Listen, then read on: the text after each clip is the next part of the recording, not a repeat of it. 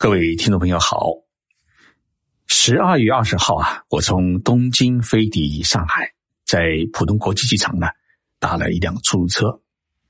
一上车啊，我发现车内有一种臭臭怪怪的味道。回头一看啊，发现座位的头部后方塞着一只发黄的枕头，还有一条发出臭味的毛毯。再低头看看自己的脚下。车内的垫片啊，承接着厚厚的泥土。看到这一切，我心中啊有一种隐隐的作痛。上海的出租车怎么会变成这样？我顺手拍了几张照片，发了一条微博。我在微博中说啊，出租车是一个城市的名片，也是一个城市的文明的窗口。大上海啊，再不好好调整一下出租车市场的政策。会把国际大都市的牌子砸了。这条微博发出以后啊，两天时间的阅读量就达到了八百万人，留言达到了两千五百多条。我没有想到这条微博会受到大家如此高度的关注。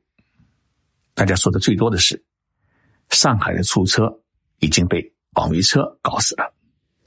因为这条微博，上海市交管部门。在浦东和虹桥两大机场实施了出租车的卫生大检查，而上海大众交通集团与北京首汽约车公司邀请我去给他们讲课，了解日本企业转型与日本出租车行业管理的经验。于是，我给大家讲了这么一个道理：日本的出租车市场，它为什么会管理的如此？井井有条。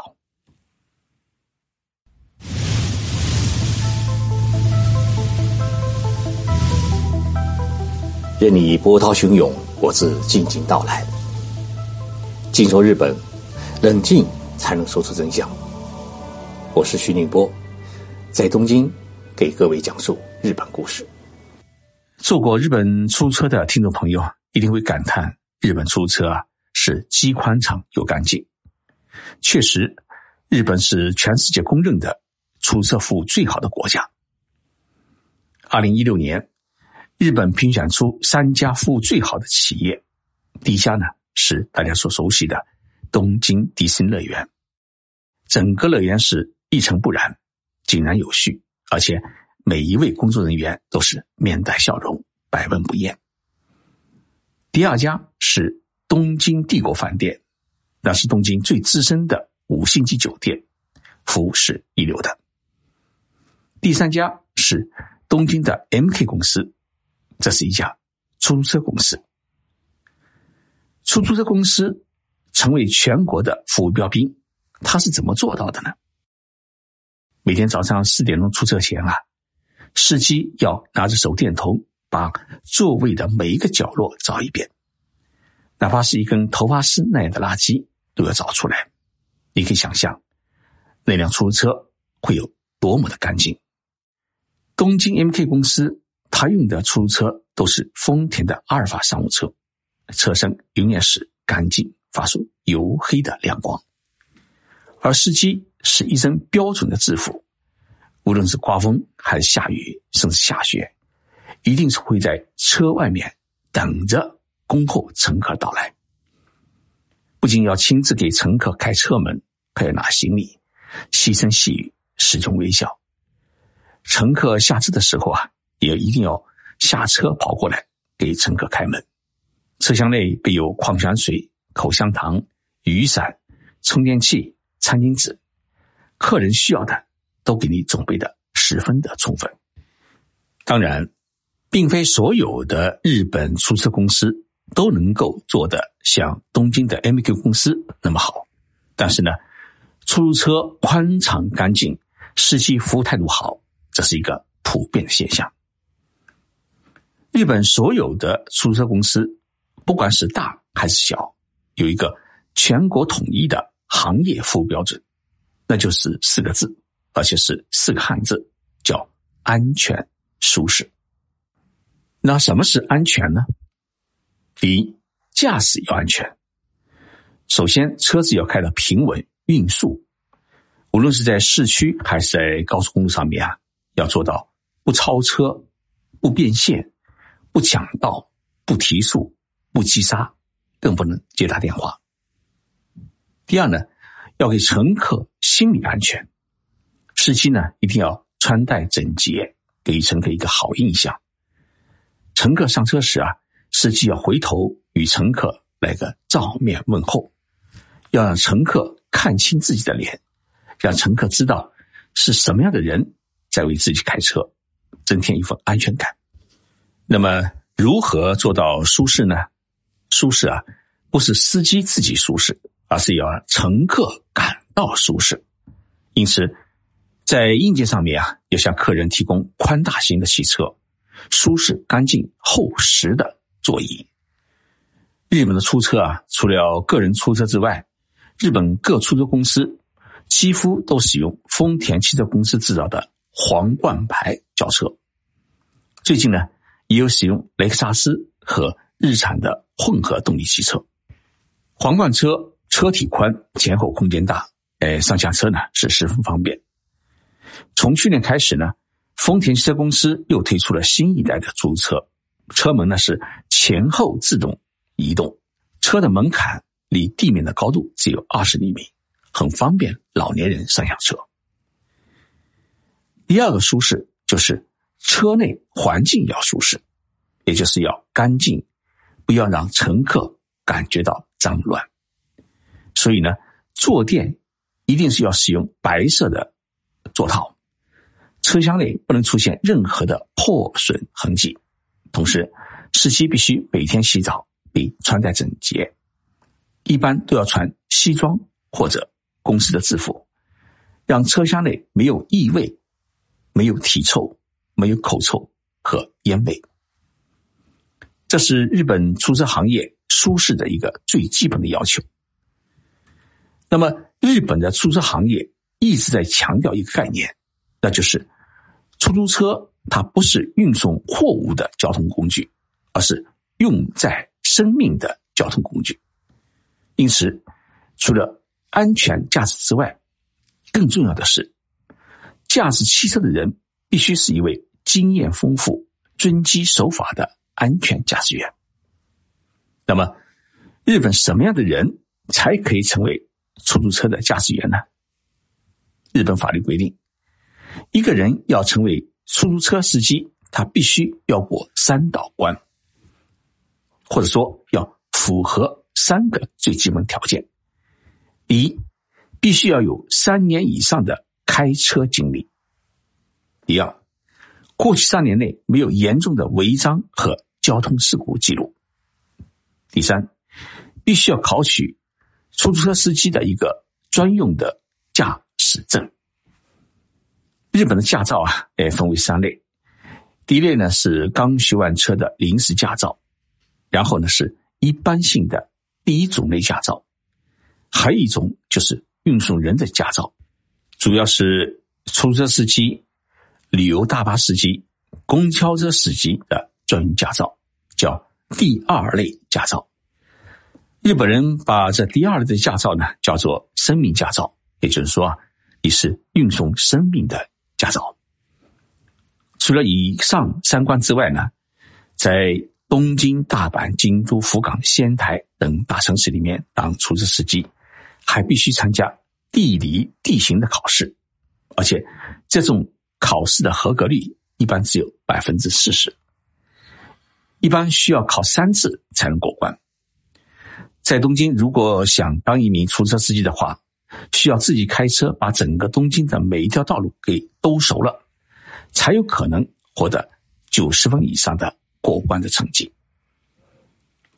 那么，如果要申请个人出租车营业执照的话，那么还有两个更为苛刻的条件：一，是必须在同一个城市里面当过十年以上的出租车司机；第二，从申请日开始之前的十年间。没有任何的违章和事故的记录，所以在日本开出租车啊，并不是你有驾照就可以开，而且是必须要考取专门的出租车的专用驾照，同时具备良好的驾车技术，严格遵守交通规则，这样的人才有资格去承担运送生命的工作。我有一次啊，在东京坐出租车，发现司机的驾驶座边上放了一块小小的奖牌，上面写着“优良驾驶者三十年”。我问这位老司机，拿这块奖牌需要什么条件？老先生告诉我，要三十年当中没有任何的违章记录和事故发生。这块奖牌呢，是东京都出租车管理中心颁发的。事实上，奖牌是分成了五年、十年、二十年、三十年和四十年五种。一位司机三十年当中啊，可以做到没有违章。没有事故，那就是一位车神。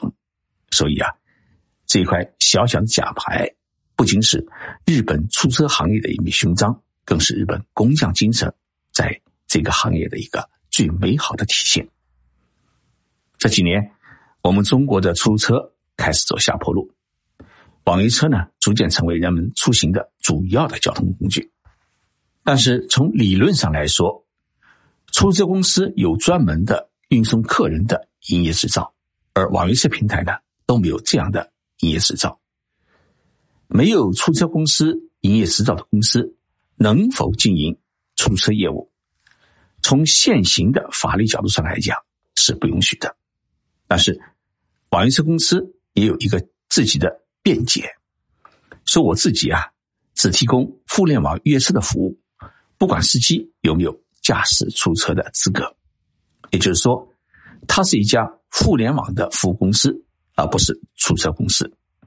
但是事实上呢，谁都知道，网约车其实就是出租车，网约车平台其实就是一个经营出租车公司的平台。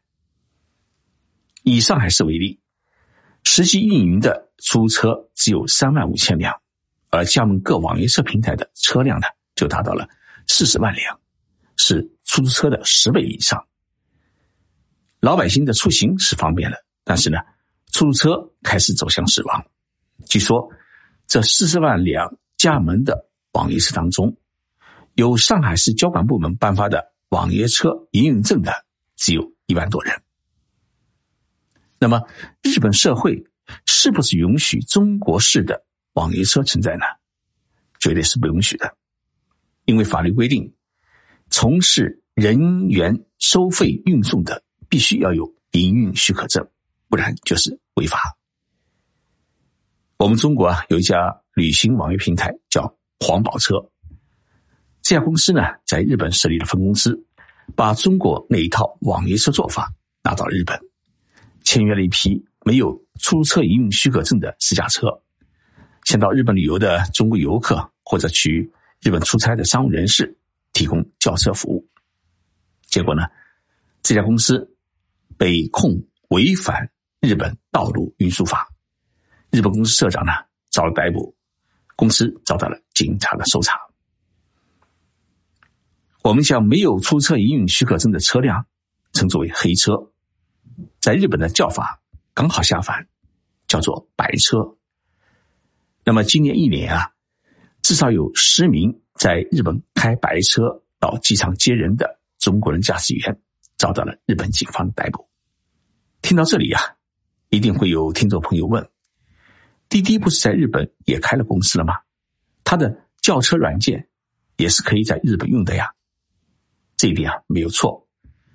滴滴通过这几年的努力，已经在日本的十二个城市开展了轿车服务业务。但是，滴滴在日本。绝对是遵纪守法的，他签约的车辆都是日本的出租车，没有一辆是日本的私家车。滴滴再牛，也不敢在日本去碰出法律的红线。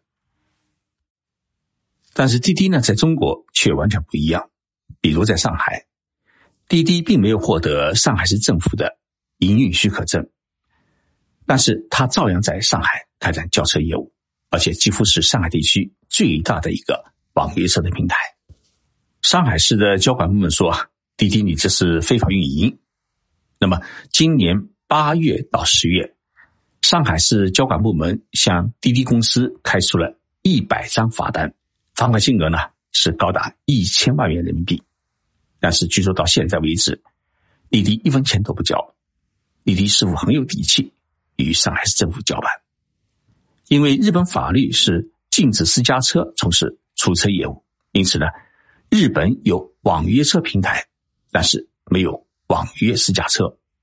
所有的网约车只能是正规的出租车。那么这样一来呢，日本的出租车市场保持了一个良好的发展秩序，没有出现中国式的网约私家车围剿出租车的现象。同时呢，网约平台又为人们的出行提供了较车的便捷。日本管理出租车市场与网约车平台的做法，值得我们中国参考学习。中国需要在出租车与网约车之间找到一个法理、市场与价格的平衡，而不是相互排挤，甚至相互残杀。只有这样，才能给大家提供一个更安全、更规范、更便捷的出行服务。这几天天气寒冷，呃，请各位听众朋友啊，要注意保暖，不要感冒。让我们健健康康迎接二零二零年新年的到来。